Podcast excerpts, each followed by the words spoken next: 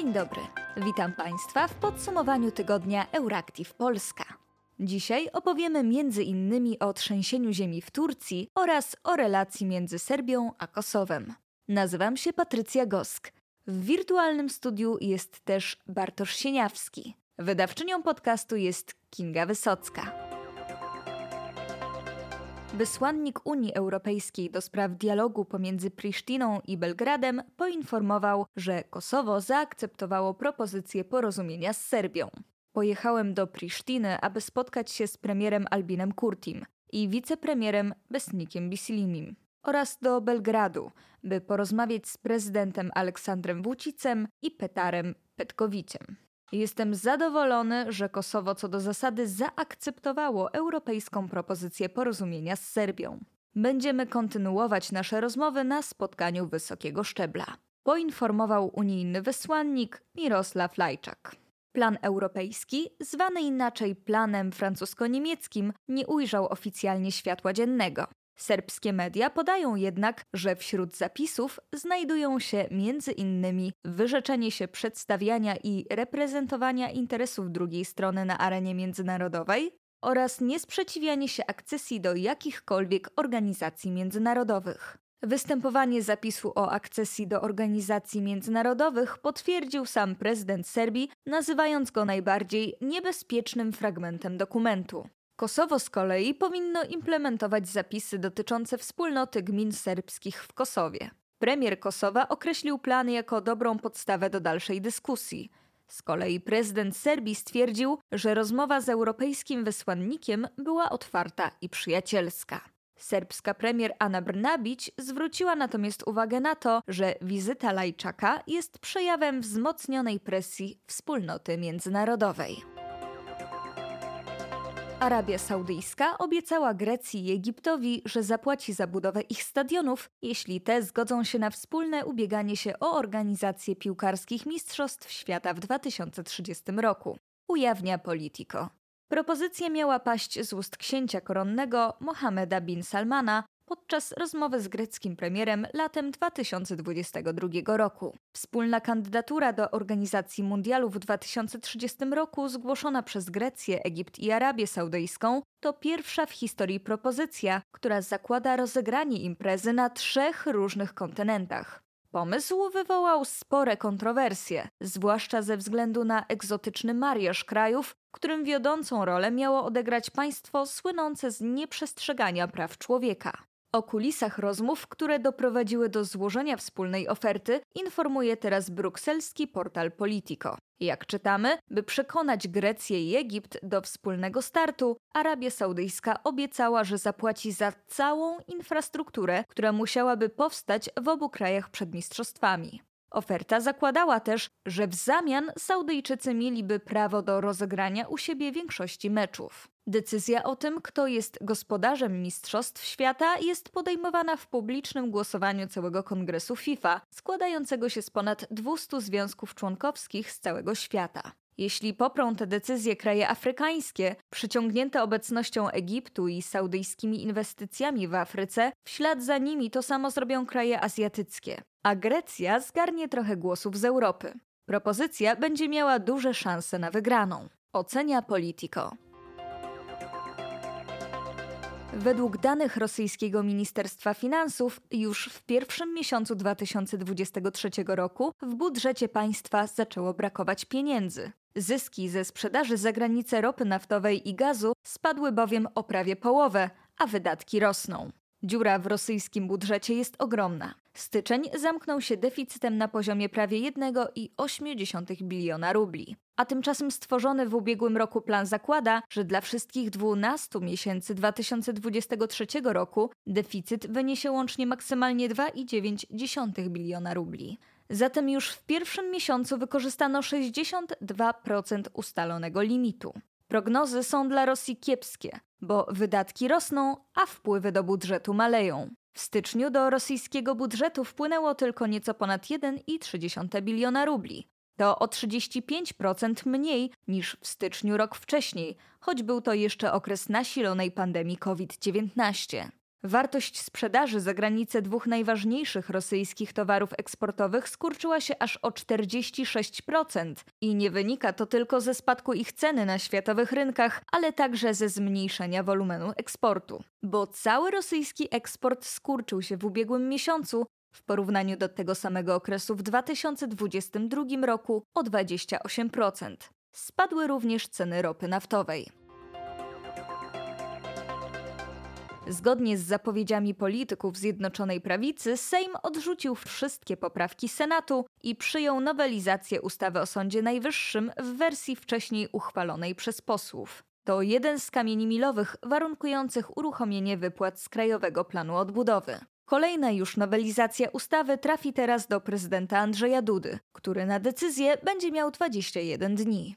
To zły dzień dla Polaków, jeśli chodzi o decyzje, które zapadły w Sejmie. Ocenił po głosowaniu Zbigniew Ziobro, lider Solidarnej Polski, która w tej sprawie od początku sprzeciwiała się większemu koalicjantowi. Po pierwsze, ustawa o Sądzie Najwyższym jest wyszantażowana przez Unię Europejską. Uleganie szantażystom to zły pomysł. To uderzenie w polską suwerenność i konstytucję, argumentował minister sprawiedliwości, prokurator generalny. Premier Mateusz Morawiecki zapowiadał 3 lutego, że z wnioskiem o wypłatę środków z KPO wystąpi w najbliższym czasie. Chcemy złożyć go w porozumieniu z Komisją Europejską w najbliższym czasie, kiedy tylko przez nasz parlament przejdą ustawy, które są efektem kompromisu z Unią Europejską. Wyjaśniał w rozmowie z Interią. Najważniejsza jest ustawa o Sądzie Najwyższym, podkreślił premier, uznając, że ustawa wiatrakowa jest mniej istotna. Zapowiedział wtedy także, że tryb procedowania wniosku będzie uzgodniony z Komisją Europejską.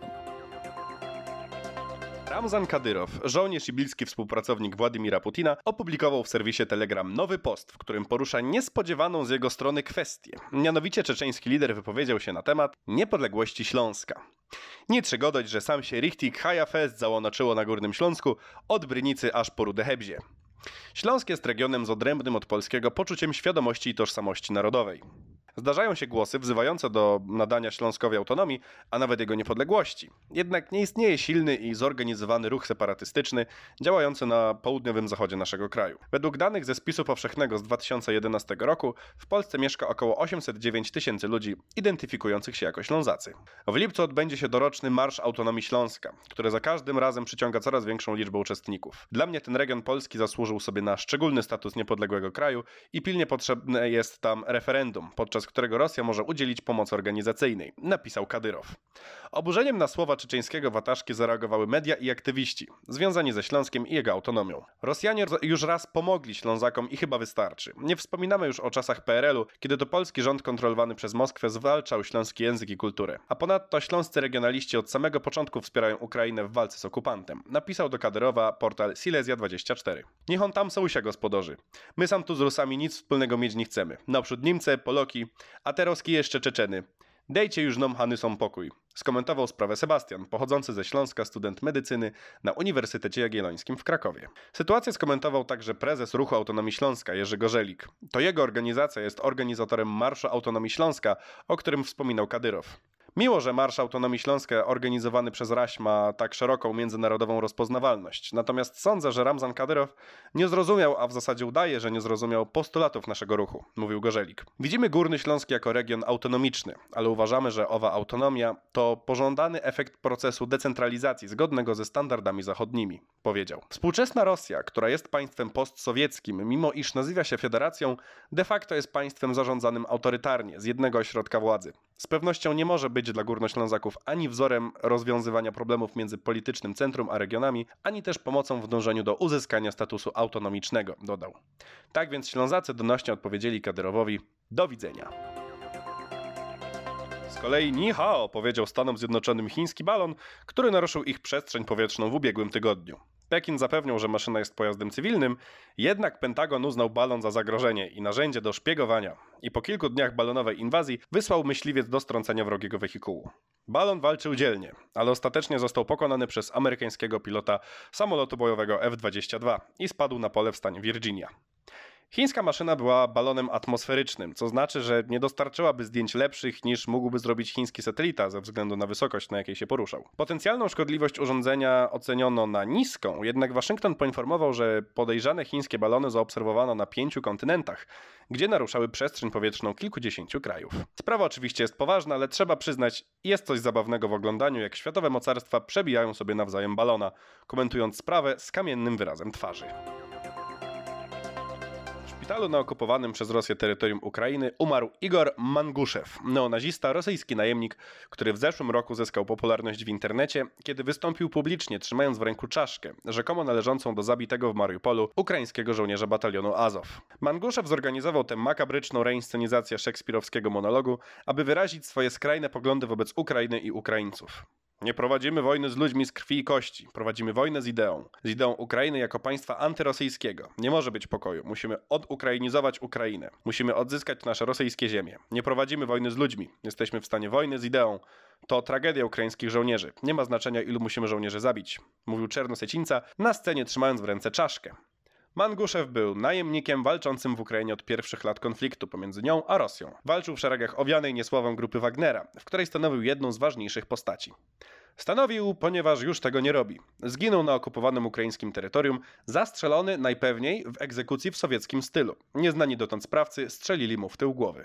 Wiele wskazuje na to, że sprawcami zabójstwa Czarnosycińcy byli jego kompanii, z którymi mógł znajdować się w jakimś sporze. Strefa walk pomiędzy Rosjanami a Ukraińcami jest daleko od miejsca śmierci Manguszewa, więc nie mogli go zabić ani ukraińscy żołnierze, ani ostrzał artyleryjski, ani nawet zbłąkana z frontu kula. Teorię o zabójstwie neonazisty przez jego pobratymców uważa za prawdziwą także jego żona. Manguszew chciał być jak oddany Kremlowi Hamlet. Okazało się jednak, że najpewniej skończył jak inna postać szekspirowska, zdradzony przez swoich Juliusz Cezar. Potężne trzęsienie ziemi wstrząsnęło południową Turcją i Syrią 6 lutego. Dodatkowe zniszczenia zostały spowodowane silnymi wstrząsami wtórnymi. Internet zalała fala zdjęć przedstawiających walące się budynki i ludzi uciekających przed kataklizmem na ulicę. Szacuje się, że łącznie w wyniku katastrofy zginęło już ponad 21 tysięcy ludzi, a ponad 70 tysięcy zostało rannych. Trzęsienie ziemi o magnitudzie 7,8 w skali Richtera odczuwane było także w sąsiednich krajach. Zanotowały je również stacje sejsmograficzne w Małopolsce i na Podkarpaciu. Do pierwszego wstrząsu doszło po czwartej w nocy czasu lokalnego. Następne, o magnitudzie 7,5, miało miejsce po południu, dodatkowo utrudniając dotychczasową akcję ratunkową i grzebiąc jeszcze więcej ludzi pod gruzami zawalonych budynków. Na ratunek zakopanym żywcem Turkom i Syryjczykom ruszył cały świat. Na miejscu katastrofy pracuje 100 tysięcy ratowników z 56 krajów, nie licząc Turcji i Syrii. Na pomoc ruszyli nawet ratownicy z Izraela, który znajduje się w napiętych relacjach z poszkodowanymi państwami. Cały świat wyraził ubolewanie w związku z tragedią, a prezydent Turcji Recep Erdoğan zapowiedział siedmiodniową żałobę narodową. Do Turcji wysłany został również polski zespół ratunkowy Husar, liczący 76 strażaków Państwowej Straży Pożarnej i 8 wyszkolonych psów. Polakom do tej pory udało się wydostać spod gruzów 11 osób. Na miejsce akcji ratunkowej dotrze także zespół polskich ratowników górniczych i wojskowych medyków. Posiłki liczyć będą ponad 100 osób. Niestety z każdą godziną maleje szansa na wydostanie spod gruzów żywych ludzi. Trzęsienie ziemi w południowej Turcji i Syrii to najgorsza od 2011 roku katastrofa tego typu. 12 lat temu we wstrząsie w Japonii zginęło 20 tysięcy osób. Obserwatorzy polityczni komentują, że tragedia może być trudną do rozegrania sytuacją kryzysową dla kontrowersyjnego tureckiego prezydenta Erdoana. To już wszystko w dzisiejszym podsumowaniu tygodnia redakcji Euractiv Polska. Życzymy Państwu miłego weekendu.